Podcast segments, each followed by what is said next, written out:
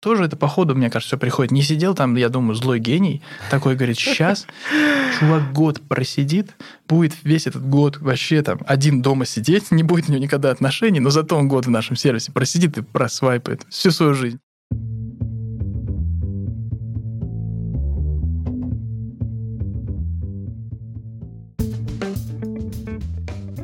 Привет, я Юра Агеев, и это 227 выпуск подкаста Make Sense. Вместе с гостями подкаста мы говорим о том, что играет важную роль при создании и развитии продуктов.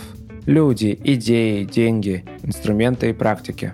И сегодня мой собеседник Леонид Калыбин. Мы поговорим о разнице между геймдев и геймификацией в продуктах.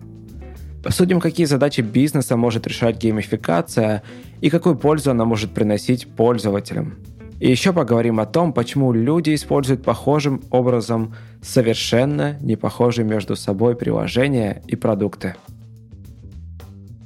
Подкаст выходит при поддержке конференции по менеджменту продуктов Product Sense.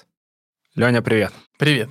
Расскажи немного про себя, пожалуйста. Я работаю в Тинькофф. В Тинькофф я руковожу геймификацией, то, что связано с и непосредственно какими-то мини-игрушечками, какими-то акциями, которые вовлекают наших клиентов, и тем, что не является играми, но является какой-то игровой механикой, которая под прикрытием где-то появляется или явно, или не очень явно. Она ну, на самом деле, мы начинали вообще вот такой трек и говорить о геймификации в Тинькофф. Ну, я, до меня говорили, но в итоге она не полетела как такое прям направление и образ мышления. Угу. А я начинал э, питчить это и говорить о том, что вот этим надо как целенаправленно заниматься с конца 2019 года. И под соусом того, что мы будем через это повышать вовлеченность, осведомленность и так или иначе LTV клиентов. Почти все, что я буду рассказывать, оно все-таки про наших физиковских клиентов. У нас есть э, для малого и среднего бизнеса продукты в Тинькофф. Я в них разбираюсь плохо, туда пока я, по крайней мере, с геймификацией не зашел. Наверное, ребята там что-то сами делают. Угу. То, что я буду рассказывать, в основном относится к нашему ритейл-физиковскому бизнесу для обычных пользователей банка и других наших финансовых продуктов. Так или иначе, у нас много продуктов, у которых NPV уже положительный. И... Что такое NPV? Давай расшифруем сразу. Ну, короче говоря, это означает примерно так, сколько бабок мы в итоге получим с использования этого продукта. Ага. Вот. Но NPV считается обычно по одному какому-то... Можешь расшифровать? Это, мне кажется, полезно будет. Просто Наверное, это Net Present Value или что-нибудь а, такое. Так, вот. Я могу ошибаться. По смыслу знаю. Аббревиатуры настолько глубоко входят в сознание, что уже... Да. Окей. Да. В общем, примерно работает банк таким образом. У нас есть там пять разных продуктов. Дебетовка, кредитка, страховка, бла-бла-бла. На самом деле их много у этих разных продуктов, которые есть в Тинькофф, позитивная экономика у каждого по отдельности. Угу. У некоторых очень позитивная, у некоторых там на грани. Ну, есть новые продукты, которые только развиваются. Позитивность на грани, так. Да, э, около нуля. Но так или иначе, LTV клиента складывается вот из NPV каждого продукта э, в конечном счете. Вот. Собственно, питчил я геймификацию, предлагая ее как инструмент и способ сделать так, чтобы клиенты просто становились активнее, узнавали больше о возможностях нашей финансовой экосистемы, вовлекались, и так или иначе это все сводится к их лояльности, которая выражается либо в транзакционной активности, или сколько денег они у нас хранят, или каким количеством продуктов с нами они пользуются. Это вот на самом деле три штуки, которые все влияют на LTV напрямую. Угу. Мы зарабатываем комиссионно на транзакционной активности, меньше, но тоже зарабатываем на том, что люди хранят в банке балансы, и на там, всех остальных продуктах, которыми они пользуются. Там берут кредиты, страховки и так далее. Ну, то есть там на рисках зарабатываем и на всем другом. И возвращаются же они чаще. Да. Ну, типа смотрят приложение, видят предложение. Ну да, здесь на самом деле есть такой вопрос, что важнее, возвращаемость в приложение или в наш мобильный банк. Либо возвращаемость в непосредственно использование финансового продукта. И, конечно, нам, как бизнесу, важно, чтобы он вернулся и стал снова финансово активным. То есть приложил карту там Тинькофф Black еще раз где-то. Или открыл новый продукт. То есть на самом деле вот mm. лояльность в мобильном приложении, его частота соприкосновения с нами в мобильном приложении, это скорее такая проксиметрика. На самом деле она вторичная. Но она непосредственно, конечно, коррелирует с тем, насколько человек финансово будет активен mm-hmm. внутри Тинькофф. Вот. Поэтому мы, да, боремся за внимание клиента и в э, приложении, но думаем о том, как конвертировать его все-таки в финансовую активность. Ну, геймификация всегда есть вопросики, и они идут из природы того, на что эта геймификация направлена. Мы сейчас плавно к этому перейдем, к uh-huh. этой самой природе. Но прежде, да, без дополнительных водных про психологию, как ты думаешь, а человеку-то что от этого? Ну, типа, какая ему польза? Сложно не углубляться в биологию, в какие-то такие фундаментальные штуки, отвечая на этот вопрос. Но на самом деле бывают полезные привычки, которые выработать тяжело. Угу. Бывают не очень полезные. Тут уже как бы вопрос, да, какая привычка у человека формируется. Вот для формирования одинаково, как и вредной, так и полезной привычки, нужно все время подкрепление, какой-то ответ на мое поведение, угу. которое выстроит нейронную связь, которая закрепится вот за счет какого-то позитивного фидбэка, и в итоге у меня сохранится привычка. Ну, например, не знаю, водить машину удобнее, чем там идти 18 километров пешком. Это имеет там барьер входа. Хороший продукт имеет низкий барьер входа. Там, ну, чтобы научиться водить машину, нужно какое-то время, чтобы приспособиться.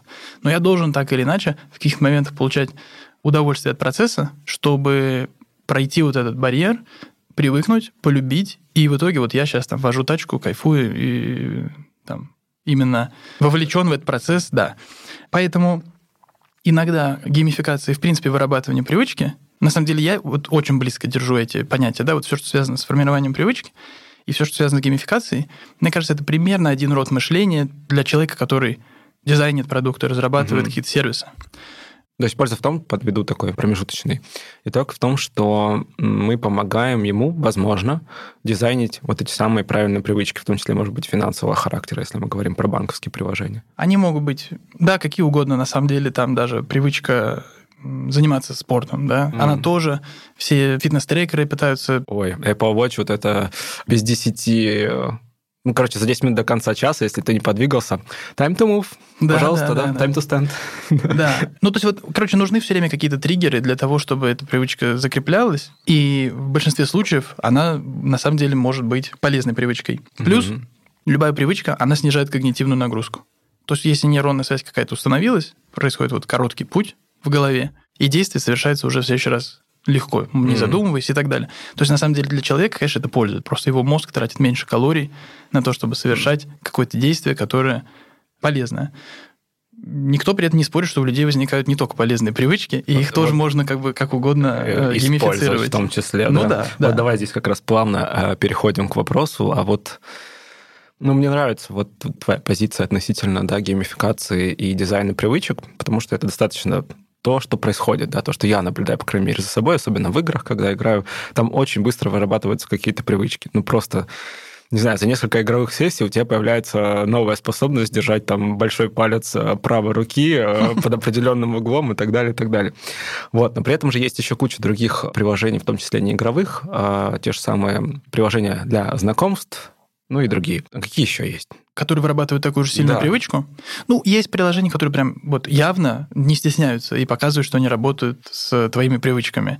Опять же, фитнес-трекеры Фитнес, пытаются да. это делать, это пытаются делать Duolingo. Да, над ними немножко иногда подшучиваешь, что, они, что они навязчивые, да, что там эта сова приходит к тебе во сне, если ты не сделал задание, она там отключает тебя от системы. Там был мем, человек попал там, типа, в какую-то автокатастрофу или что-то такое, и он лежит на искусственной системе обеспечения, и Дуолингу заходит и говорит, ты, типа, упал в рейтинге, ты не выполнил сегодня урок, и отключает эту сова ему как-то систему питания. Ну, короче, да, над ними, над ними шутят, что они навязчивые, но они умные. Они делают прикольные как раз. Но они не стесняются. Вот у них открытая такая геймификация честная. Они говорят, вот, выполняй задания, там какие-то получать кристаллы, вот люди с тобой соревнуются, кто поднялся выше, тот, значит, больше всех уроков сделал, тот я, как я бы сам молодец. Я понял, что ко мне приходит тоже то ли слова, то ли Ёж, я не помню, кто там, ну, типа 8 часов вечера, время повторить правило ПДД, в общем. Во -во. А, я как раз сейчас просто вождение прохожу угу. курс. То же самое. Да. Это какой-то конкретный сервис или это уже да, привычка да, это, у тебя своя, нет, своя это приложение, в голове? Это приложение, да. которое шлет мне пуши ровно 8, если я не заходил в него. Типа, да. я, я такой, Блин, я и правда не заходил, надо зайти, а то ведь скоро экзамен. Да. Короче, здесь есть некий такой вот баланс между тем, э, что за привычку мы пытаемся сейчас сформировать, и вообще, насколько она тебе полезна или она вредна, насколько это при этом навязчиво, да, чтобы не переборщить, чтобы, наоборот, ты там не снес приложение или не заблокировал их нотификации. При этом есть вот приложения такие, которые достаточно явно это делают, да, ну вот Duolingo хороший пример. У них прям несколько механик, они такие чисто геймификационные. Кристальчики какие-то там собери, в турнирчике с чуваками, вот посмотри, где ты находишься в лиге, посмотри, сколько уроков ты прошел, все время напоминания. То есть все очень так открыто, да. Угу. Ты начал с приложений для знакомств, там наоборот, не там где. Скрыто очень. Там про игры ничего не говорят. Ну вот я вспоминаю э, классический Тиндер, ничего там про игры нет, но если спросить у человека, ну, не спросить, но вот я слышал много раз такую оговорку, и сам, когда был пользователем, молодость, я часто ловился на мысли, что я такой говорил даже вслух или думал про себя, типа, поиграю сейчас вот этот процесс свайпания аккаунтов в Тиндере. Особенно если у тебя нет Tinder Gold, и тебе... И тебе, в принципе, нужно это делать. Там же есть же штука, тебя, когда лайкают в Tinder Gold, тебя показывают, кто тебя да, лайкнул. Да, да, да. А если у тебя его нет, показывает только имя, и ты такой сидишь, листаешь, выгадал, не выгадал. Да, да. Ну, например, я так делал. Нет, вот то, что, то, что сейчас назвал, вот, вот этот момент угадал, не угадал, это чисто игровая штука. Мозги в этот момент работают чисто как в игре. И поэтому, ну вот я замечал, что я и какие-то из моих знакомых, когда мы обсуждали Тиндер, они говорили, ну я вот сейчас типа поиграю, или я там поиграл в Тиндер, да, угу. говорят, иногда посидел, но не говорят типа я использую, ну то есть как бы это не ассоциируется с сервисом, это э, в, в общем тут э, постоянный вот этот процесс эксперимента, угадал, не угадал, повезло, не повезло, там будет матч, не будет матч, это вот чисто такая игровая, на самом деле, механика, и Поэтому она формирует именно удовольствие от процесса. Оно не всегда явное удовольствие. Иногда кажется, что, типа, блин, задолбало уже свайп. Когда же уже нормально что-то будет. Да, вот. Но это может быть такая, короче, гормональный, у тебя идет постоянно синусоида такая. То, типа, ты то внизу, и такой, типа, блин, задолбал, и все, потом какой-то прикольный да, матч. Да. Ты такой там что-то попереписывался, подумал, о, вроде неплохой матч, потом там что-то еще, падает снова вниз, ты там свайпаешь, и это постоянно идет вот такой, короче, дофаминовый перепад. И на самом деле то же самое, когда ты контент свайпаешь. Да. Любой там, ну не обязательно свайпаешь, скроллишь, дум скроллинг или что угодно. Тоже ты там хорошая новость, плохая новость, хорошая новость. Ну вот если пропущу, надо еще чуть-чуть проскроллить, да. Ну да, собственно, все эти штуки с точки зрения мозга одинаковые в том месте, где идет недетерминированное вознаграждение. То есть, когда результат, ты знаешь, что он может быть положительный, и, скорее всего, там в конце ты веришь в то, что он будет э, хороший, например, то, что ты знаешь, что ты здесь найдешь интересный мем смешной mm-hmm. там, или хорошую статью. Но вот сам процесс того, что ты для этого должен там сначала пролистать средний интересную, не очень хороший, то же самое со свайпами в Тиндере, что ты там сначала должен 200 аккаунтов пролистать, 5 матчей будут, но они будут неудачные, и потом будет там один самый удачный. Это тоже вот этот процесс, который обеспечивает, собственно, именно удовольствие от самого процесса. Как раз вот он важен для формирования привычки, и факт вот наличия недетерминированного результата и факт наличия некоторого при этом такого испытания, которое ты проходишь. То есть mm-hmm. не должно быть очень легко. Даже вот если представить себе сервис, допустим, Tinder, не делали бы специально то, что они делают, очевидно, что там весь дизайн продукта построен на этом, не на том, чтобы решить твою задачу, быстрее найти тебе пару, а на э, там, реально время в приложении, на возвращаемость и так далее. То есть, как ну, нужно вот... окупить инсталл же. Во-во, да. Еще и сверху. Угу. То есть у них задача, на самом деле, сначала тебя заинтересовать и сделать тебя таким лояльным, и потом сконвертировать тебя в платную версию. То здесь на самом деле все понятно. Лояльность, она так или иначе как раз количеством твоих контактов с сервисом, да, ну, как много ты пользуешься, как много ты просвайпал на этой неделе. Ну, там они очень, ну, по я наблюдал по своим аккаунтам, типа, если ты долго не заходил, они тебя херак наливают трафику просто да. в один вечер. Да. Вот, бац, лояльность сформировали, а потом у тебя уже начинается падение этой интенсивности, тебе хочется обратно к той интенсивности, начинаешь лайкать, такой, ё Ну да, да, там происходит как раз вот такая вот просадка, что тебе вначале да. ты такой чувствуешь какую-то свою социальную значимость, тебя что-то кто-то лайкает, кто-то тебя просматривает, потом такой... И да, думаешь, блин, что делать? Либо нужно самому быть очень активным, либо нужно заплатить и так далее. Они, умные чуваки, все это прекрасно понимают, прекрасно понимают и то, что если бы они просто сразу идеальную пару тебе находили, все, понятно, ты бы уходил, вступал бы в отношения, и на полгода или на всю жизнь, там, в зависимости от того, насколько хорошо все пройдет, переставал бы быть их клиентом. И я на самом деле думал, а вот если бы я столкнулся с таким сервисом, виральный эффект был бы настолько сильным, ну, это как бы такое рассуждение, да, вот я захожу в сервис, реально, там, я привык, что если ты заходишь в Тиндер или в похожее приложение, тебе нужно там свайпать год. Вот, ну, я утрирую, да, но это, типа, долгий процесс такой, типа, сложный. Я представил себе сервис, ты туда заходишь, и там реально все круто сразу. Вот там прям все сходится, все мэчится. И реально я бы пользовался там условным два дня, три дня, потом находил бы, ну, я там, как абстрактный пользователь, вступаешь в какие-то великолепные отношения, понятно, что такое приложение будет супер виральным. Все будут рекомендовать. Ты говоришь, блин, я зашел за два дня, нашел там, типа, себе девушку или парня, или кого угодно. Вот. Ну, то есть кажется, что это круто. Но то понятно, что оно может быть вот таким супер виральным, да? А что ему еще дальше делать? Как ему выживать дальше? Вот. То есть, наверное, как часть какого-то большого бизнеса, которому нужно увеличить свою виральность. Звучит прикольно. Как самостоятельная Это бизнес-модель, тяжело Нужно жить. придумать компанию, которая специализируется на детях, и сделать такое приложение на очень долгие. И потом 18 лет у тебя LTV, значит, у ребенка там будет.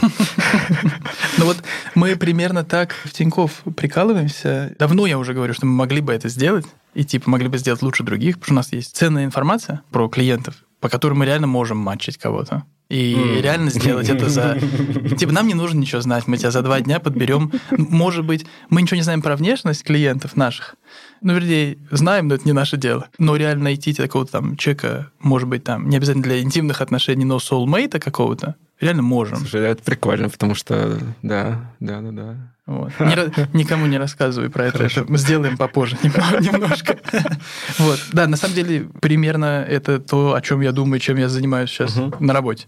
Вот. Мы говорили о том, что, короче, они специально занимаются вырабатыванием привычки, при этом не особо заинтересованы в том, чтобы быстро твою проблему решить. Совершенно другая перед продуктом стоит задача. Вот мне в этом смысле вообще нравится такая постановка вопроса. Хороший продукт, он должен вообще твою проблему решать как пользователя? Или вообще это не обязательно делать? Так что это, это интересно. Это очень Да. глубокий вопрос. Потому Да. что, ну, ты привел пример, когда если продукт решает задачу, то, в принципе, На этом заканчивается как бы Да. этот продукт. Да. Давай перейдем к попытке, а может быть не попытке даже, а к разбору этих самых циклов. Ну вот на примере тех же знатно поговорили про приложение для знакомств, конечно, больная тема, но, но можем и на них продолжить. Да мне нравится просто пример крутой. Да нет, на самом деле, если говорить про какие-то вот циклы, в рамках которых формируется эта привычка, и в рамках которой формируется возвращаемость к сервису, то циклы-то как раз одинаковые вне зависимости от э, там, области, в которых сервисы работают. М. Вот мы делали Тинькофф Монополию, можем потом чуть позже про нее поговорить. Когда делали Тинькофф Монополию, мы когда дизайнили ее, с ребятами сидели, придумывали механику. Такие, как обычно гейм-дизайнеры придумывают механику. Сидят и рисуют core-loop. Мы сидели, рисовали core-loop. Кружок просто. Ну, это так. Ну, я сейчас могу подробнее сказать. Он как бы он очень простой, но полезный для мышления. Потом я такой говорю, так, окей, а как продукты рисуют кружок? А продукты типа там рисуют кружок через cycle. Ну, мне, по крайней мере, он нравится. И я такой наложил один кружок на другой, и получилось, что на самом деле то, что делают вот непосредственно геймдев, рисуя корлупы игровые, геймлупы всякие, это то же самое, что cycle, который рисуют продукты, которые его рисуют. Можем поподробнее про них поговорить? Давай, это очень интересно. У меня был как-то потрясающий трехчасовой разговор, где мне как раз пытались объяснить core loop, потом еще там какие-то метациклы. Ну, то есть core loop, да, это такой, если дословно переводить, ядровый, ядерный. Ну, в общем, короче, Основной, Ну да, основной, основной. цикл игры, да, и на него надстраиваются потом уже более короткие игровые циклы, а есть еще метациклы, которые просто объемлют все это в себя. И очень много циклов, и, в общем-то, игры строятся на повторяемых достаточно действиях, но которые Мгм. при этом вызывают какие-то определенные действия игрока с целями и с прочими штуками. А Hook э, Cycle — это, по-моему, из книжки Нира Да. Яла, а, знаменитая его книжка, кстати, года два или три назад написал книжку Undestructible. Ну, короче, не помню, как она Я видел, что есть еще одна книжка, да-да-да, но я ну, её не то есть читал. это книжка антитезис к Hook Cycle, да, где он как бы пытается искупить свой грех, что он написал книжку. А, Hook. стыдно стало? Да, ему стало стыдно, что он э, начал помогать людям завоевать внимание людей, а книжка, вот на английском не помню название, но, в общем, там было про то, чтобы как не отвлекаться на все эти механики Да, да, и вот да, эти все точно, штуки. точно. Вот давай про цикл поговорим, очень интересно. Да, ну, в общем, я думаю, что вот если прийти к каким-то чувакам, которые настоящей игровой разработкой занимаются, я думаю, что один чел там в кабинете слева рисует метацикл, маленький цикл, большой цикл и делает как-то по одному, второй чувак рисует как-то по-другому, но принципы более-менее понятные. Главные компоненты всегда есть, что когда у тебя есть некоторый игрок, не обязательно на самом деле игрок, это может быть пользователь, то у него в любом случае вот в рамках этого цикла будет некие компоненты,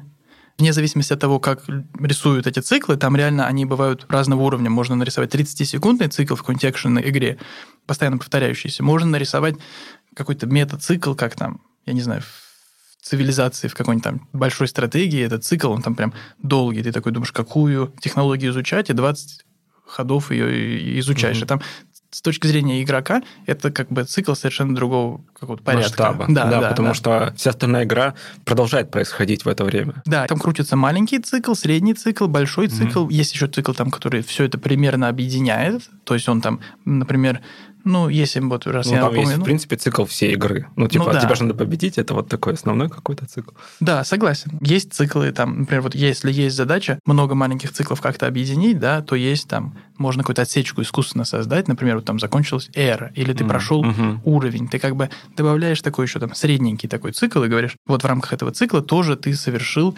Прогресс. какой-то прогресс произошел. Да, но, в общем, у них у всех есть три, по-моему, очень важные составляющие для игрока. Это гипотеза, эксперимент и результат. Может быть.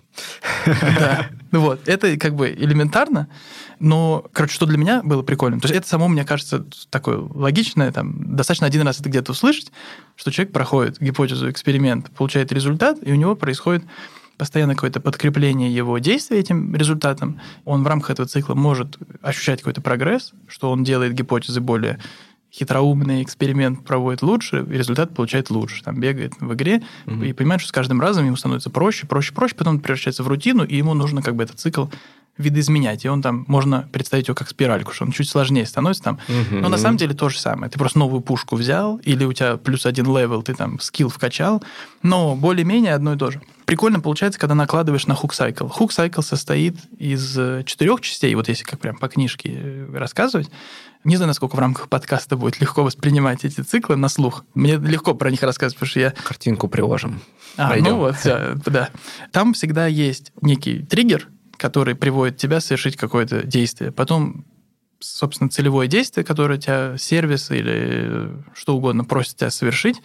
После этого есть как раз вот о том, о чем мы вначале говорили, недетерминированное вознаграждение некоторое, Мгм. что, может быть, ты сделал, вот ты совершил некий экшен, там, целевое действие, выигрыш может быть большой, поменьше, может быть, его вообще нет. То есть он, главное, что он не гарантирован. А, Да. Да, понял. И потом есть следующий этап, это некая инвестиция, которую ты можешь сейчас совершить. Это может быть денежная, интеллектуальная какая-то. Да, время, все что угодно. В общем, некое усилие, которое там дополнительное можешь совершить, любую инвестицию, которая поможет тебе на следующем цикле почувствовать вот лучший результат, почувствовать, что ты управляешь как бы этим циклом, и вероятность получить вот этот недетерминированный, негарантированный выигрыш, ощущение, что ты можешь повысить. То есть, если игровой цикл, всякие эти геймлупы, состоят вот из трех таких центральных вещей, гипотеза, эксперимент, результат, то Cycle там рассматривается из четырех частей. Триггер, совершение действия, результат от этого действия недетерминированный, и потом идет некая инвестиция, потом все повторяется. Снова триггер. Вот.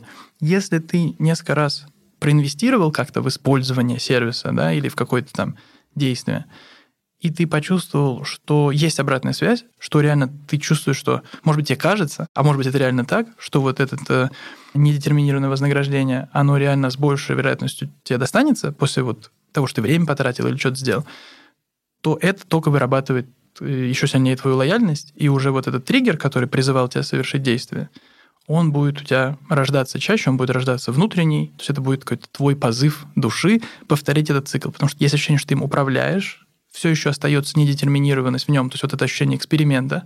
В этом как раз прикол, как сочетаются два цикла.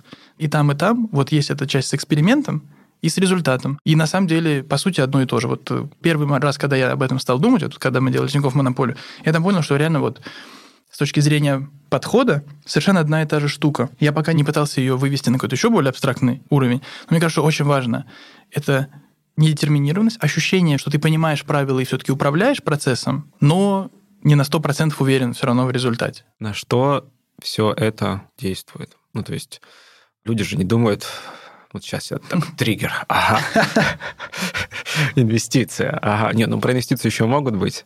Ну, если смотреть на примере Тинькофф Инвестиций, это очень смешно, на самом деле. Вот если посмотреть на приложение Тинькофф Инвестиций, как люди им пользуются, ну, сейчас я стараюсь туда не заходить последние, там, сколько, полгода, но если посмотреть, в принципе, вот как им пользуются, то там очень похоже, и смешно, что слова совпадают, что в Hook Cycle есть инвестиция, и в приложении, вот если посмотреть на то, как даже я использовал приложение Тинькофф Инвестиций, пока я был там более активен, это работало так. И был какой-то триггер, мой внутренний позыв или внешний, например, там пришла зарплата, надо ее там раскидать.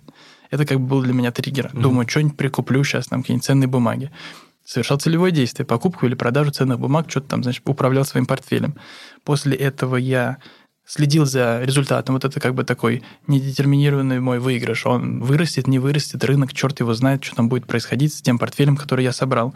И потом я мог совершить как бы инвестицию, не обязательно я должен был что-то докупить, да, инвестиция могла быть временная, я мог почитать побольше, подкастик послушать, посидеть в пульсе, полистать, люди там продают, покупают, что они делают. Ну, то есть, как бы это такая, скорее, временная, интеллектуальная какая-то инвестиция. Я ее совершал, после этого заходил на цикл снова, совершал более удачную сделку, и вот было ощущение, что да, я как-то прокачиваюсь, что-то понимаю, начинаю понимать, там, что лучше покупать, когда лучше продавать. Вот, это чисто точно такой же цикл. Очевидно, что при создании приложения Тинькофф Инвестиций просто хотели сделать супер удобный продукт для торговли. Но многие люди вот в моменте прям подсаживались, там каждые полчаса ты обновляешь, просто вот из-за этого цикла он работает прям как в хорошей игре. То есть здесь нет скрытой геймификации, нет открытой геймификации. Это просто Ну, вот люди продукт. же что-то получают от этого процесса. Ну, то есть какие-то эмоции. Да, ну этот процесс, вот он делает следующее. Ну, то есть на самом деле вот такой процесс с гормональной точки зрения активизирует все такие гормональные какие-то всплески. То есть как это работает? Во-первых, он мотивирует тебя как раз совершать какую-то инвестицию, углубиться в процесс. Дофамин, который, в принципе, управляет любопытством и тем, насколько ты там готов в чем-то разбираться, изучать, насколько ты получаешь удовольствие от обучения. Вот он тоже в этом цикле очень важен. То есть, если говорить про привычку, вот возвращаясь вначале мы это упомянули, привычка – это какая-то нейронная связь. Она, чтобы образовалась, нужно ну, какой-то барьер пройти, да, мозг должен там подадаптироваться, ему нужны для этого дофамин, серотонин, может быть, еще что-то, ну, то есть они участвуют прямо вот в этом образовании, да, чтобы этот процесс произошел, нужно, чтобы в рамках вот обучения, формирования привычки эти гормоны выделялись. А они выделяются, на самом деле, именно в рамках вот таких циклов. Дофамин, он, поскольку он вот связан с любопытством и так далее, потому что он связан с предвкушением результата. М. Вот я прям помню, что я где-то читал определение, в котором говорится, что он вырабатывается при предвкушении результата и при самом результате тоже. Но вот предвкушение результата, это же и есть любопытство, это же и есть вот это вот, ты производишь эксперимент. Ну, Гипотез нет, ты сначала формулируешь гипотезу, получается, Да. у тебя появляется как раз предвкушение того, что вот моя гипотеза может сработать. Да, и потом ты смотришь, что получилось. Ну да, вот как бы один в один это так работает.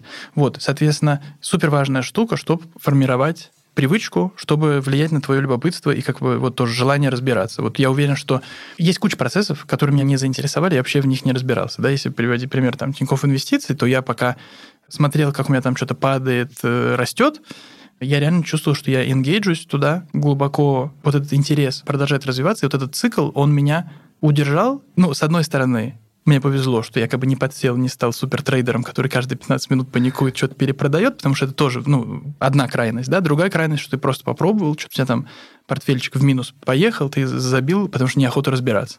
Вот. Но вот у меня этот цикл сработал так, что мне хватило как бы этих связок, чтобы меня заинтересовать, удержать, чтобы я попробовал чуть-чуть, аккуратно там поигрался, и потом понял, какая стратегия мне интересна и так далее. То есть я считаю, что я сейчас, ну, там, на достаточном для себя уровне понимаю, чтобы часть денег там держать. То есть я как бы благодарен этому циклу, он для меня обучающую роль М. здесь сыграл.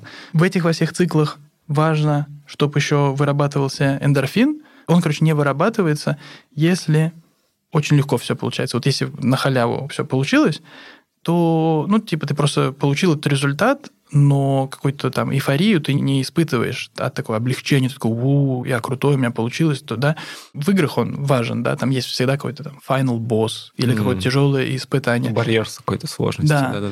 В этом смысле тоже важно, там, я не знаю, если делать какой-то эдтех, тоже нужно управлять вот этой сложностью. Даже если не должно быть очень сложно, ее можно искусственно создать. Ну, нужно, чтобы было что-то, что нужно преодолеть. Да, да, это обязательно. То есть вот мне кажется, что есть супер прямолинейный такой подход в создании продуктов всех.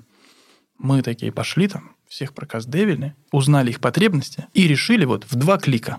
Вот это такой подход, да? Есть другой подход, который мне ближе. А как сделать так, чтобы человек дошел до пользы от продукта, да? Ну вот говорят, к хорошему быстро привыкаешь. Нифига не так. Вот есть супер явно выгодные и явно какие-то вещи, но они просто новые. Нужно сделать так, чтобы я к ним привык. Для этого мне Ага. нужно вот эти хуки, мне нужно чуть-чуть здесь подсыпать что-то интересненького, здесь элемент эксперимента, здесь нужно, чтобы, может быть, у меня не получилось с первого раза. Вот это важно при создании продукта. Можно просто выкатить всю пользу, но человек там два первых клика сделал, стало скучно, не вовлекся, ушел. То есть это как раз к вопросу, должен ли продукт решать потребность клиента. В конечном mm-hmm. счете, да, чтобы у него был хорошие отзывы, там, виральность какая-то у этого продукта, чтобы его рекомендовали. Должен ли он это делать вот так вот прямолинейно, самым простым, прямым способом? Скорее нет, во многих случаях это просто неэффективно. Вернемся к приложениям для знакомств. Давай. Тоже, когда послушал несколько докладов про Hook Cycle, книжку я полностью не читал, так, пролистывал. Плюсую. Вот.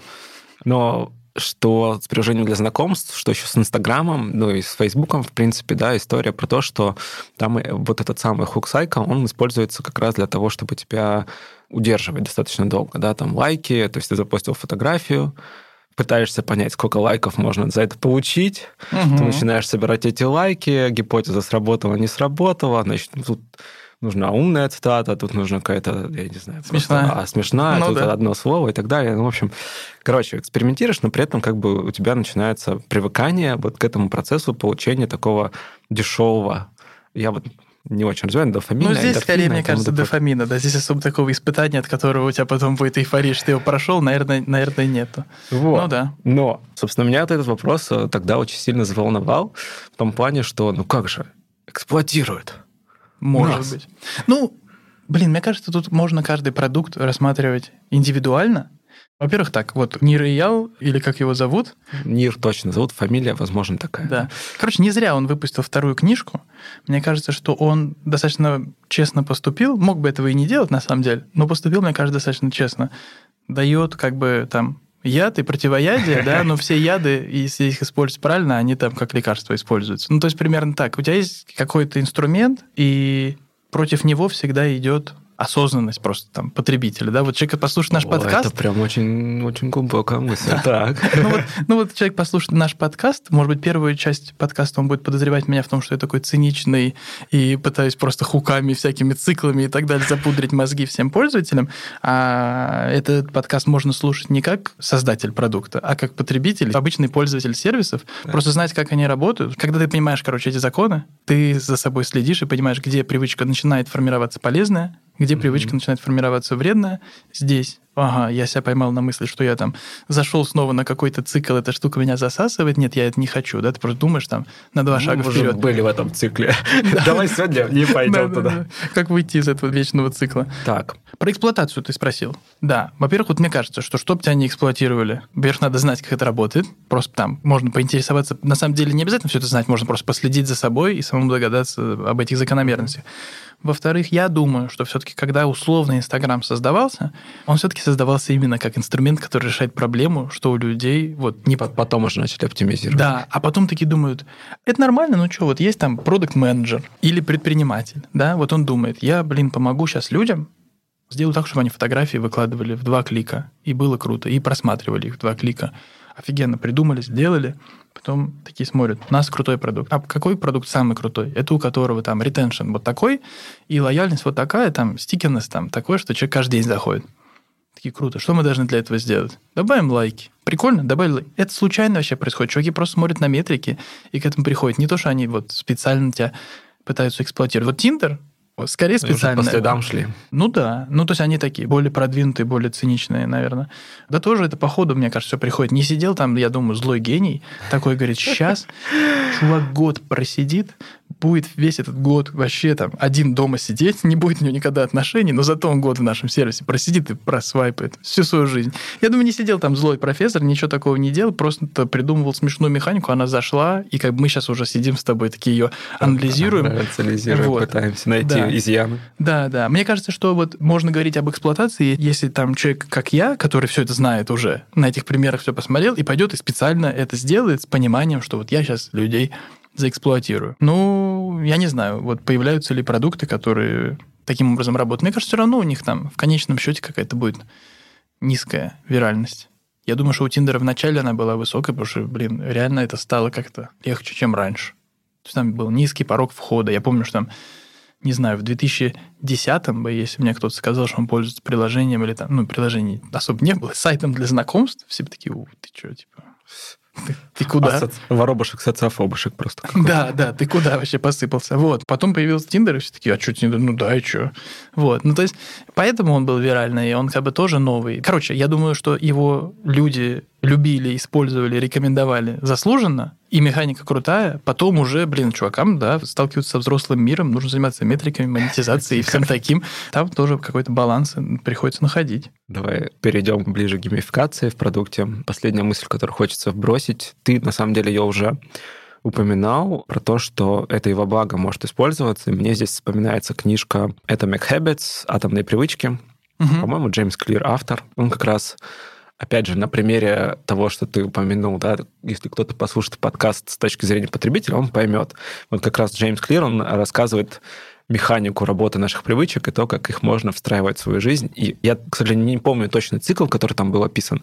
Вот то, что я на общем уровне сознания помню, очень сильно мэчится очень тем, мэчится, что точно. вот сейчас обсуждали про цикл. Поэтому вот, если интересно про привычки, еще тоже книжку эту рекомендую. Геймификация, уже неоднократно с этим сталкивался. Ну и, в принципе, это мое такое, знаешь, наверное, субъективное восприятие, которое сложилось после посещения множества конференций. Часто говорят про бейджи. Вот честное слово, ну, типа, какие-то ачивки? ачивки, там, Ага. да, вот это все. И, ну, вот есть такой налет тоже того, что, ну, давайте что-нибудь добавим, люди захотят их там получать и так далее, и так далее. Я, как человек, который в свое время еще в World of Warcraft эти ачивки собирал, я, конечно, могу понять немножко это все. Ну, не знаю. Что, хочешь ачивки обсудить? Ну, Вообще, насколько... да, Давай тогда вот все-таки коснемся. Вот это геймификация Мгм. или не геймификация? Что тогда вот это геймификация? И где граница между геймификацией и, собственно, созданием игры? И тут как раз можно было бы вспомнить кейс Монополии, потому что, на мой взгляд, это было создание игры. Ну, это было прям создание игры, да. Ну, вот если говорить про ачивки, это, я считаю, чисто геймификация. Она такая очень прямолинейная, поэтому она далеко не всегда заходит, потому что она такая топорная. Мы говорим, вы используете наш продукт, чтобы решать какую-то свою задачу. А мы сейчас вам искусственный дефицит создадим, вам нечего было собирать. Вот теперь у вас есть Мгм. ачивки, чтобы их собирать. Это на самом деле тоже игровой, как бы вот чисто закон. Мы вам вводим дефицит там, где его как бы нет, да? Мгм. Почему они часто не работают? Наверное, просто потому, что они вот как раз такие прямолинейные, не особо фановые, слишком привязаны часто к продукту. Мы в Тинькофф ачивки сделали, можно зайти в профиль в приложении, посмотреть. Когда мы их делали, мы старались человеку подсветить, что прикольного именно в его образе жизни есть. Не что он делает с нашими продуктами, да, там. Мне кажется, что использование банковских продуктов самая скучная такая часть жизни. Ну и там, на самом деле, особой геймификации, вот в наших ачивках тиньковских, особо нет. Мы не пытались там на них сейчас создать дефицит. Мы пытались вернуть внимание пользователя, когда он что-то сделал, не заставляя его ничего делать, просто сказать, йоу, ты типа сходил в 30 ресторанов? Ну, Что-то мало людей так делает. как? Ну, вот а, так. да, так, да, да, да. Типа, блин, ты, вы крутые, там, вы особенные. Слушай, мне это прям сейчас отозвалось с приложением App in the Air про полеты, еще когда было популярно летать. Вот прям там ачивки про тебя, ну, то есть про твой образ жизни, про то, как часто ты куда ты летал, прочие вещи, Мгм. прям вот сейчас вспомнилось. Ну, то есть прикольно так. Ну да. То есть вот мы пытались... У нас был там каскад гипотез. Была гипотеза такая, что ачивки, которые про твой образ жизни, которые скорее вот мы там из твоих трат, любимых сервисов, еще что-то вот что-то делаешь, находим что-то интересное, тебе подсвечиваем. Была гипотеза, что просто людям это будет интересно, что это будет какой-то там кликабельный контент. Да-да-да. Который, который хочется пошарить, на самом деле, если он про тебя. Да, эта гипотеза подтверждается. Там люди это шерят не то чтобы очень э, многие, но если посмотреть любой бенчмарк по шерингу, он везде там очень сильно режется воронка. У нас она как бы неплохая. Скорее это говорит о том, что мы в правильном направлении движемся, хотя мы как в самом-самом-самом начале пути, если говорить вот именно про достижения твои, которые в приложении Тинькофф есть. Говоря вот про достижения, да, была первая гипотеза, что это просто интересно, захочется пошерить, захочется посмотреть.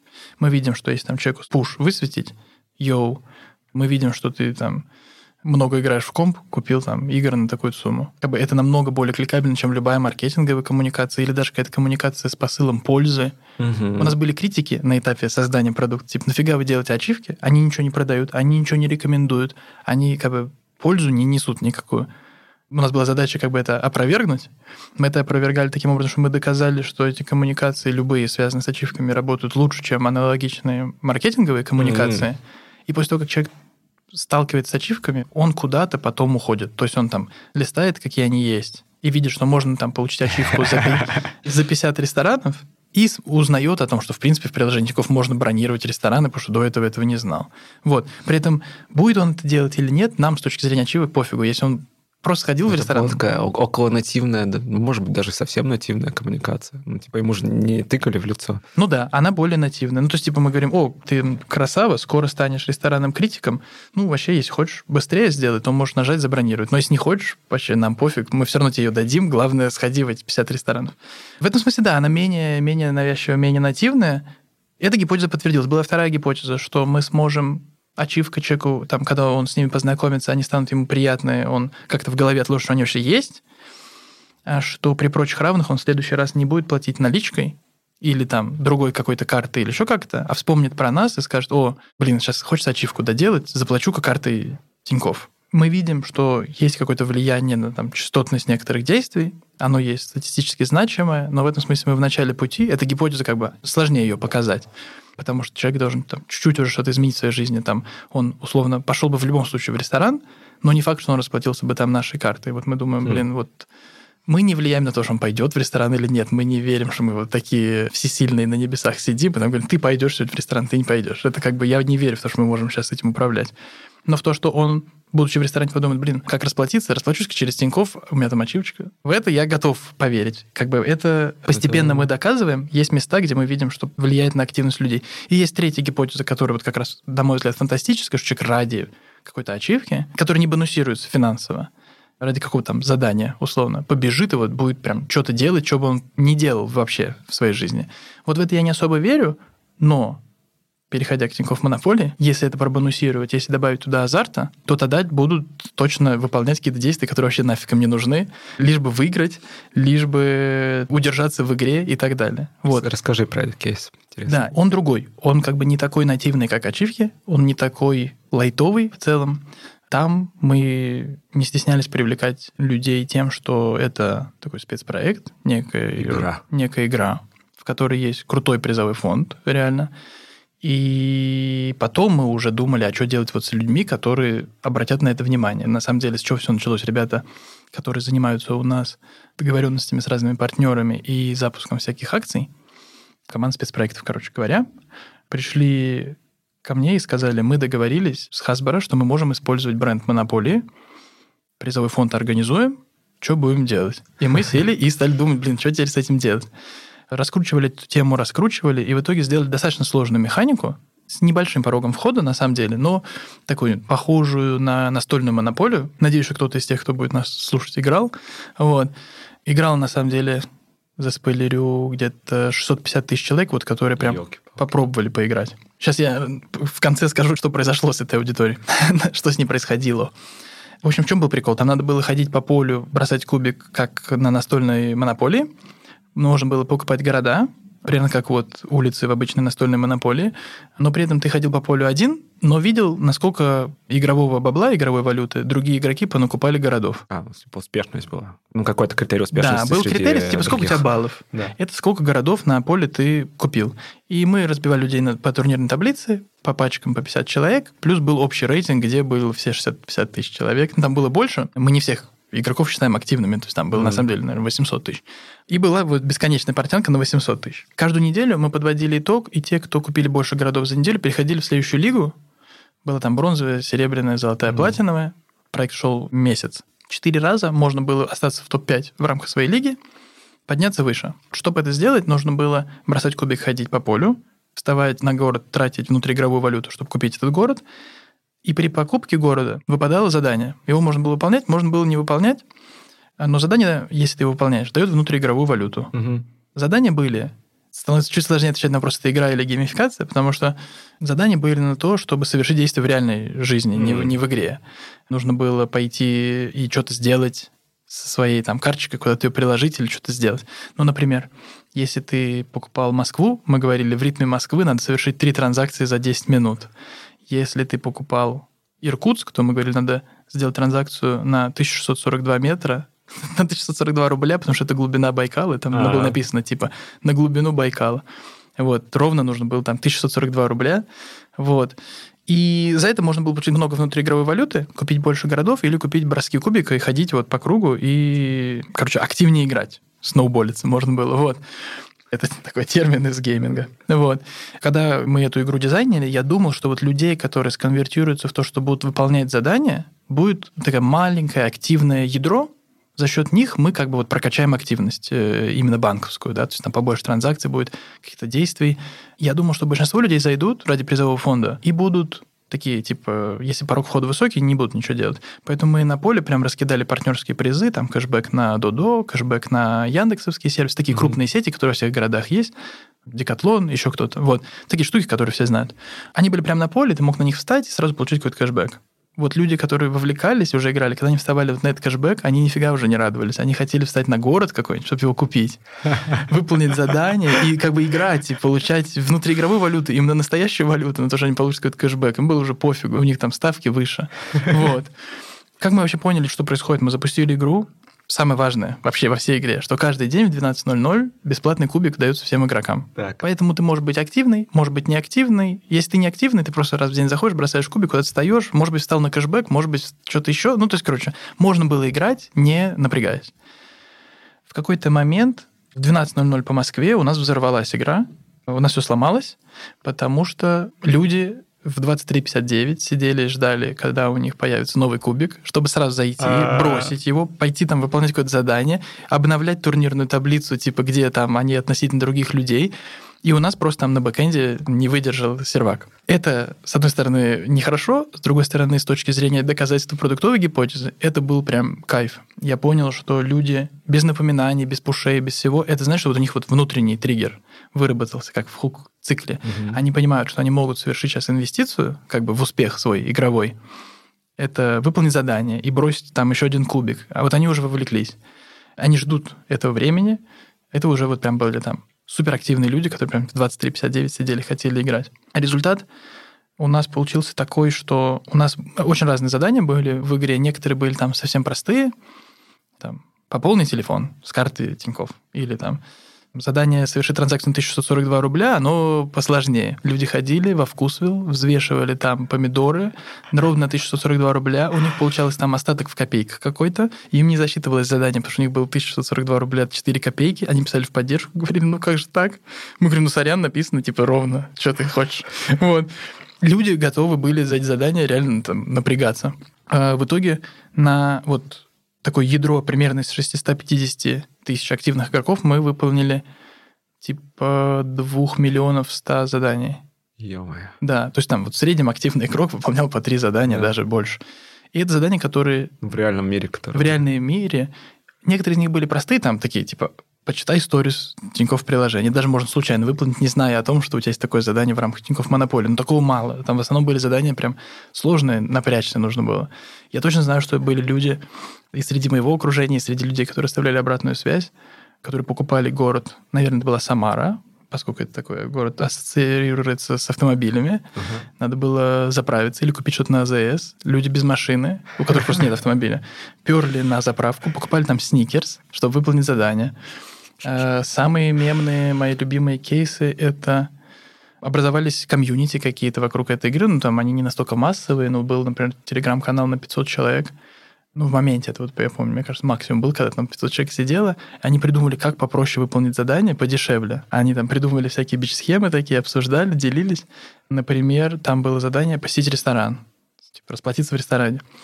А, чувак... Такие, давайте соберемся вместе и попросим нам счет разделить. Да, да. Нет, они хитрее сделали. Там чел, который, по-моему, как раз был создателем этого канала, он завел себе кошелечек для чаевых, индексовый, кинул QR-код туда и говорит, если вы мне перейдете сюда чаевые, они пробьются как ресторан по категории. И реально он пробивается как ресторан, и люди там по сатыге ему переводили. Он собрал в итоге, как, я не знаю, там, 1011 или что-то такое. Он оказался хитрый, но при этом он потом все переслал разные благотворительные фонды. О, ну, то есть порядочный чувак и хитрый оказался. Вот, респект. Да, то есть люди прям что-то выдумывали. Мы сидели в этом чате, и там сидит рядом с нами наш аналитик.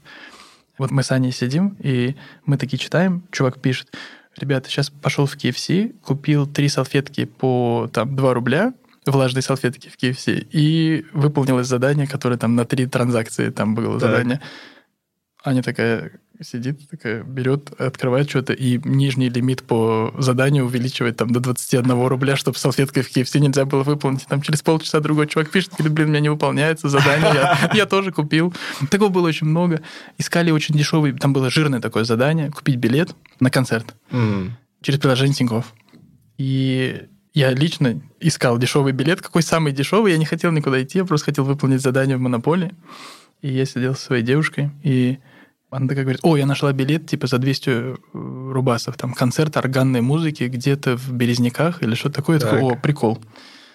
И я покупаю, и я вижу, что зал такой маленький, там буквально два ряда, стоит 200 рублей, и я такой думаю, блин, как стыдно, я же не пойду, а кому-то билета не хватит, займу самое отстойное место, и мне так стыдно, коробит, и я нажимаю сбоку вот такое какое-то самое невостребованное место, и я смотрю на свою девушку, она там в центре зала вот так нажимает, покупает, закрывает. И... Но, потом я, но потом я понял, что концерт уже там через э, 10 часов будет. Ну, А, то есть мы уже, уже в ночью принципе, не покупали. поздно.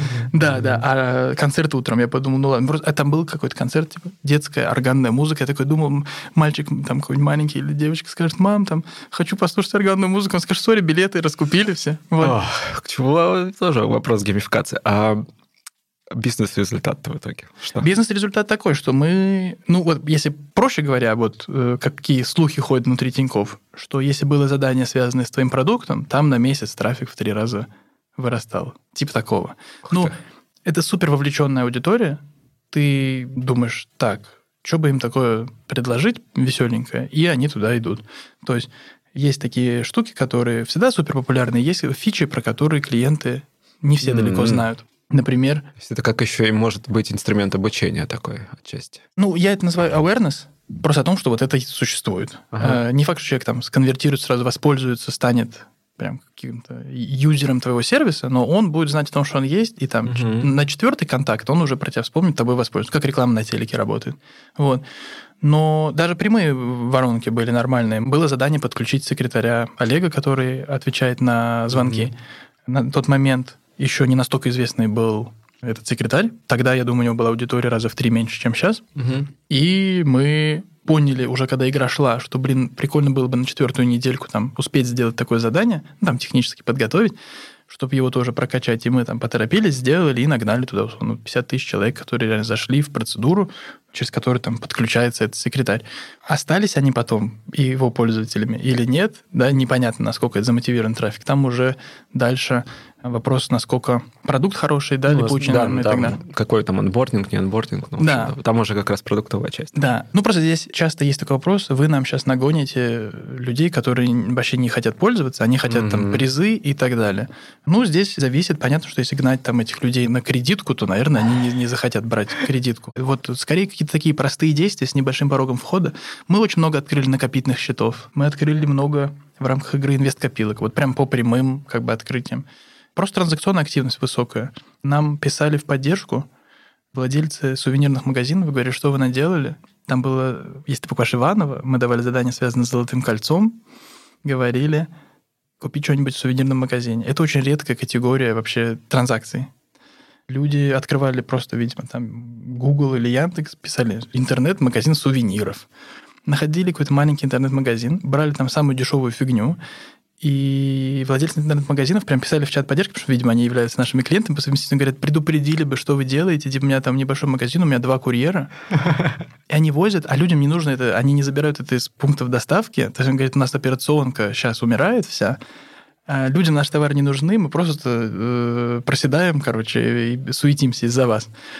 Но были и крутые, кто выходили из этой ситуации. Мой любимый это интернет-магазин, который начал продавать статусы у себя на сайте и писали, это, если вы хотите выполнить задание в монополии, не покупайте как бы настоящий товар, купите вот это. И там был, О. там был работяга, это такой гусь в каске был, там был прораб, там такой, по-моему, был такой толстый важный котик. А, нет, толстый важный котик, это был шейх. И там, короче, можно было разные картинки себе купить. Это как NFT, О, то- почти, NFT да-да. только по-простому.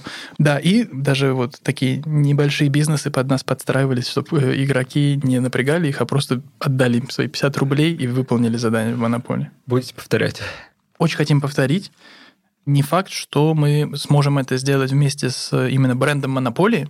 Получится договориться, не получится договориться, скорее всего, нет. М. Вот. Но так или иначе, как бы механика крутая, мы либо ее повторим именно под брендом Тинькофф Монополии, либо под другим брендом просто подумаем, как это сделать, чтобы оно хорошо смотрелось, но при этом сохранить все хорошие черты игровые, которые там были. Надеюсь, все получится. Спасибо. Это был такой действительно пограничный пример, ну, много игры. И, много но, игры. И в том числе геймификация. А, геймификация без игры. Геймификация без игры, вот как мы с тобой уже обсуждали, есть такая под прикрытием или вообще невидимая, угу. или даже не задумывалась, как вот пример с Тинькофф инвестициями кажется, что ты реально играешь. Вот там трейдинг очень похож на азартные игры. Похож на ставки, похож на покер, и как бы везде даже термин «тильт», который часто используется в компьютерных играх, когда игрок уже не может играть, типа и он так расстроен, что не может А-а-а. хорошо играть. Это вот прям есть такой термин, но он из трейдинга изначально. Тильт, это значит, что ты типа... Денег много типа потерял, да? Или что? Типа немного проиграл денег, но у тебя не идет, ты а. расстроился и выбился из своей стратегии. То есть ты не можешь придерживаться своей тактики или стратегии. Тильт, это значит, что ты как бы накренился. Mm. То есть все, ты, короче, не можешь... Э, вот. Просто прикольно, что термин, который используется на самом деле в играх, он пришел, по-моему, изначально из трейдинга, потом, по-моему, в покере он стал важным, потому что он такой тоже эмоциональная игра, где ты должен скорее играть по какой-то там стратегии. Ну, да, да, да. Если ты именно такой профессиональный игрок, который сидит на интернет вот этих там ресурсах, приложениях, играет все время на бабло, то там есть скорее такие алгоритмические тактики. Вот, вот если ты в какой-то момент сэмоционировал и перестал придерживаться алгоритма, а стал играть эмоционально, это называется, что ты в тильте. Вот. А сейчас это используют там в доте профессиональные игроки говорят, типа, все, я не могу играть, тильтую. Вот. Вот, собственно, есть, да, места, где геймификация случайно присутствует. Скорее, это какие-то сходства, да, чем реально геймификация есть. Очень интересный пример, он мне нравится. Не знаю, он задуман или нет, но я уверен, что он для бизнеса столько value дает. Это AliExpress. Есть mm, один. Скажи, не знаю. Сейчас скажу. Во-первых, AliExpress как бы шарит, они очень много геймификации делают открытой. Там мини-игрушечка какая-то внутри, там собери какие-нибудь монеточки. Ну, короче, они это делают. Но есть основная механика, основной их цикл, про который они, может быть, не знают, но я точно уверен, что он им бабла кучу приносит. Так. Расскажу на примере. Есть один человечек, привет, ему передаю, который любит покупать товары на Алиэкспрессе. Ты не всегда знаешь, что придет то, что ты реально там видел. Ну, реально, там иногда бывает не тот размер, не то совсем ага. такой фасон. Ты читаешь отзывы, смотришь, примерно понятно, но как бы ты же не щупал, не видел. Оно приходит там иногда издалека, и ты такой получаешь результат, который не всегда соответствует ожиданиям. И прикол в том, что иногда он превосходит ожидания, потому что ты берешь там фигню за 300 рублей, а она выглядит вот реально хорошо. А бывает, что ты берешь там фигню за 300 рублей, и она выглядит как фигня за 300 рублей, и ты никогда там носить или пользоваться этим не будешь. И поэтому это очень тоже похоже на игровой процесс с недетерминированным результатом. Ты ставишь как бы ставку Интересно, в 300 да. рубасов и думаешь, типа, мне сейчас придет хорошая шмотка или фигня. И из-за этого ты берешь всегда три, а не одну. Потому что ты, типа... Не уверен в да, результате. Да, и ты ставишь ставку на три товара, и ну, даже если бы ты покупал один, тебя все равно увлекает этот процесс. Если придет ерунда какая-то растянутая, угу. ты просто там не будешь носить и все, не особо расстроишься. Но если придет, ты получишь как раз вот это. Твое любопытство удовлетворится хорошим результатом. Я не думаю, что у них это задумано. Они такие, давайте специально иногда товары поганого... Да, иногда товары поганого качества будем подкладывать. Ну, чтобы было прикольно. Я думаю, они так не делают. Так получается само по себе, просто потому что у тебя нет возможности примерить, пощупать заранее и так далее но работает круто. Вот э, благодаря тому, что они дешевые в среднем да, товары. Да, да, да, Понятно, да. что если тебе дорогой товар не соответствующего качества, то у тебя бомбанет. Просто, да. да. А здесь вот это работает круто. Заказал много фигни, часть превзошла ожидания, и ты это такой... как лутбоксы, ты это знаешь? Лутбоксы, да, да, да. Это лутбоксы, да. Я вообще давно думаю, что лутбоксы надо везде внедрять, но мне пытались объяснить, почему это так не работает много где. Я ладно, так. Мне кажется, вопрос, вопрос подход. Нормально делай, нормально будет, мне кажется. Крутое сравнение ты привел. Лутбоксы – хорошее сравнение. Вот. Ты там, сразу берешь побольше лутбоксов, потому что да, ты не если знаешь... кто-то не играет и не донатит в игры, в общем, лутбокс, это когда ты покупаешь ящички, в которых э, обычно, как это называется, корейский рандом. То есть очень-очень-очень низкий шанс вытащить что-то действительно ценное, но на это можно подсесть, конечно. Так. Да, здесь вот это был пример, где геймификация без игры и вообще без игровой механики какой-то, да, то есть она супер неявная. Но зная, что это так работает, это можно повторить специально. Я не думаю, что Алиэкспресс это делает специально, но мы с тобой можем, потому что мы об этом подумали сегодня. Вот. Тиндер уже обмусолили. Но вот есть такие штуки, которые скорее пограничные. Там тот же Duolingo, да, они иногда прям сильно делают, похоже на игру, но часть этого можно было бы убрать, и получился бы нормальный такой пример, что я имею в виду. Даже когда нет откровенно вот такого цикла с каким-то экспериментом, Мгм. Или искусственно добавленным дефицитом, да, вот как мы делали там в монополии, да, ты жил, тебе ничего не надо было, а тут мы добавили призовой фонд, турнирную таблицу, и ты начал рубиться. Тебе надо беспокоиться о том, что у тебя обновляется счетчик э, кубиков в 12 Да, да, мы, часов. мы как бы вот э, откровенно никакую проблему не решали, мы сказали, хочешь играть, э, играй, может быть, что-то выиграешь. Ну, то есть как бы вообще не претендовали на то, что мы полезные. По поводу вот Duolingo, они объективно полезные, но у них есть такие элементы, ну не только у них, просто пример, который мы сегодня уже упоминали, когда ты просто выполнил какое-то задание, Тут тоже такой небольшой есть эксперимент, ты не всегда уверен, что задание выполнил правильно или неправильно, но там всегда идет какая-то приятная анимация, какая-то отдача, там какие-то поздравляшки, там конфетишка вылетает. Это тоже элемент, он такой немножко игровой, это подкрепление какое-то, да? Позитивное. Да, просто вырабатывается позитивная коммуникация. Мне кажется, что даже серьезные приложения должны это делать. Вот я не знаю, почему они этого не делают. Да, вот э, мы в Тинькофф просто не успеваем пока, но мне кажется, вот все, что с тобой происходит, оно могло бы давать такую позитивную отдачу. Плохого в этом ничего с точки зрения of voice нет. Понятно, что там можно скатиться в такое, в как-то сказать, сюсюканье и, и так далее, да, ну, мне кажется, это несложно можно избежать, да, и просто там, ты, я не знаю, если на примере Тинькофф получил кэшбэк, да, ну где-то должна монеточка звякнуть, там должно что-то упасть, должно что-то засветиться. Это как бы, мне кажется, что продукты будущих пары лет, на самом деле, все к этому придут, да, то есть постоянно давать тебе фидбэк. Вот фидбэк от сервиса, да, или от процесса, в котором ты находишься, он супер важный. Хм. Вот. Он может не быть основополагающим для какого-то вот этого цикла, да, Для бизнесового. Да, но он очень важен. Ты, ну, даже вот для цикла привычки он может быть супер вторичный, да, но на самом деле вот представь себе, есть приложение, где ты что-то делаешь и получаешь какую-то лояльность, там, ну, падают какие-то баллы тебе. Вот они просто падают и падают. Выгода твоя там никак не меняется. Но просто мы добавим в какой-то момент, что это происходит более явно, с более явной отдачей, что тебе просто объясняют, вот прям, знаешь, большими буквами и там какой-нибудь анимашкой. Ты молодец, сделал вот это, получил 3 копейки Мгм. большими буквами. Вот если ты забыл это написать большими буквами, лояльность не вырабатывается, вот этой связки в голове нет, что благодаря моему действию я получил фидбэк от некой системы, которая в ответ мне кинула кэшбэки. Это просто на уровне... Мгм. Ты кэшбэки человеку выдал, лояльность у него не сформировалась от этого. А если ты ему вот явно написал, мы за это вот там, вот так, вот тут сделали. Вот, тогда это работает на лояльность. Вот, мне кажется, все это поймут скоро очень. Что изучить, почитать? Мы уже упоминали Нира Ява. Что-то еще может быть на эту тему?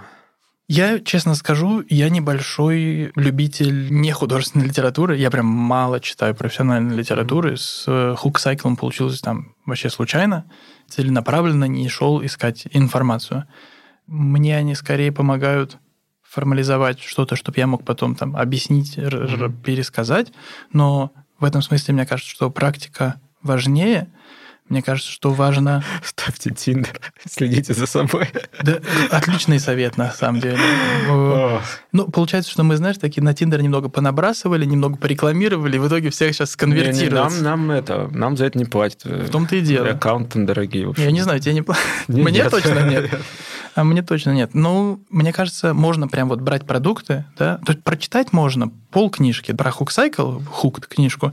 Я там вот реально прочитал страниц 10. Мгм. Я просто картинку увидел с этим циклом, и я уже не хотел читать, у меня уже руки чесались, я такой, так, так у меня это вот есть здесь, здесь, здесь, да, я типа примерю, подумаю. Наблюдать это потом просто. Да, да, и мне кажется, что можно просто взять себя или своего пользователя, или любимый сервис, и просто порисовать. Не нужно, на самом деле, э, фоку- виду попробовать нарисовать цикл, который там есть, как Да. ты его воспринимаешь? Да, какую-то О, это логику. круто. Ну, на самом деле, вот, блин, э, все рисуют CGM. Ну, короче, Да-да-да. все, кто что-то делают, должны рисовать CGM. CGM это же, по сути, как бы именно эмоциональный путь пользователя, да, не путь его по экранам. Это его путь, вот, типа, где он, какие эмоции испытывает. И Hook Cycle это просто взяли CGM, в кружочек нарисовали. Там никакой Блин, инновации слушай, нету. Это прям очень сильно отзывается. Меня иногда находят, я начинаю играть в какие-нибудь игры на iPad, просто такие, знаешь, залипухи. И потом иду по такому и пытаюсь расшифровать тот цикл, на который меня подсадил на это все. Это очень увлекательно. Да, это увлекательно, да. Ну, короче, вот мне кажется, что если вы привыкли, уже рисуете CGM по своим продуктам или по каким-то там любым процессам, угу. попробуйте их завернуть в цикл или в такую позитивную спираль. Позитивная спираль имеется в виду, что чем больше ты проходишь по этой спирали, тем глубже ты как бы вовлекаешься, да, то есть mm такой цикл, который все-таки еще как-то видоизменяется, он тебя там глубже engaged или наоборот возносит тебя выше. Вот. Да. Вот мне кажется, что не нужно сильно понимать каких-то методологий, надо просто думать о том, что возвращаемость в любом продукте нужна, и что фраза типа «к хорошему быстро привыкаешь», она не, не работает. Нужно привычки пользоваться вот вашим продуктом, даже если он хороший и решает реальные проблемы, нужно уметь выработать эту привычку. Тут просто надо как задачу это поставить, там, в ОКР там, или еще куда-то, и пойдет, пойдет даже и без книжек, и без всего просто. Как бы такая есть самоцель, даже можно сказать. Прекрасный финал. Леня, спасибо большое за беседу. Было очень интересно. Спасибо. Ей, пока-пока. Е. Это был 227 выпуск подкаста Make Sense. Сегодня вы слушали Леонида Колыбина и меня, ведущего подкаста Юру Агеева. Если вам понравился выпуск и вы считаете информацию, которая прозвучала полезной, пожалуйста, поделитесь ссылкой на выпуск со своими друзьями, коллегами, знакомыми. Ставьте лайки, оставляйте комментарии в сервисах, где слушаете подкаст. Это поможет большему количеству людей узнать о том, что он существует. Спасибо, что были с нами. До следующего выпуска. Пока.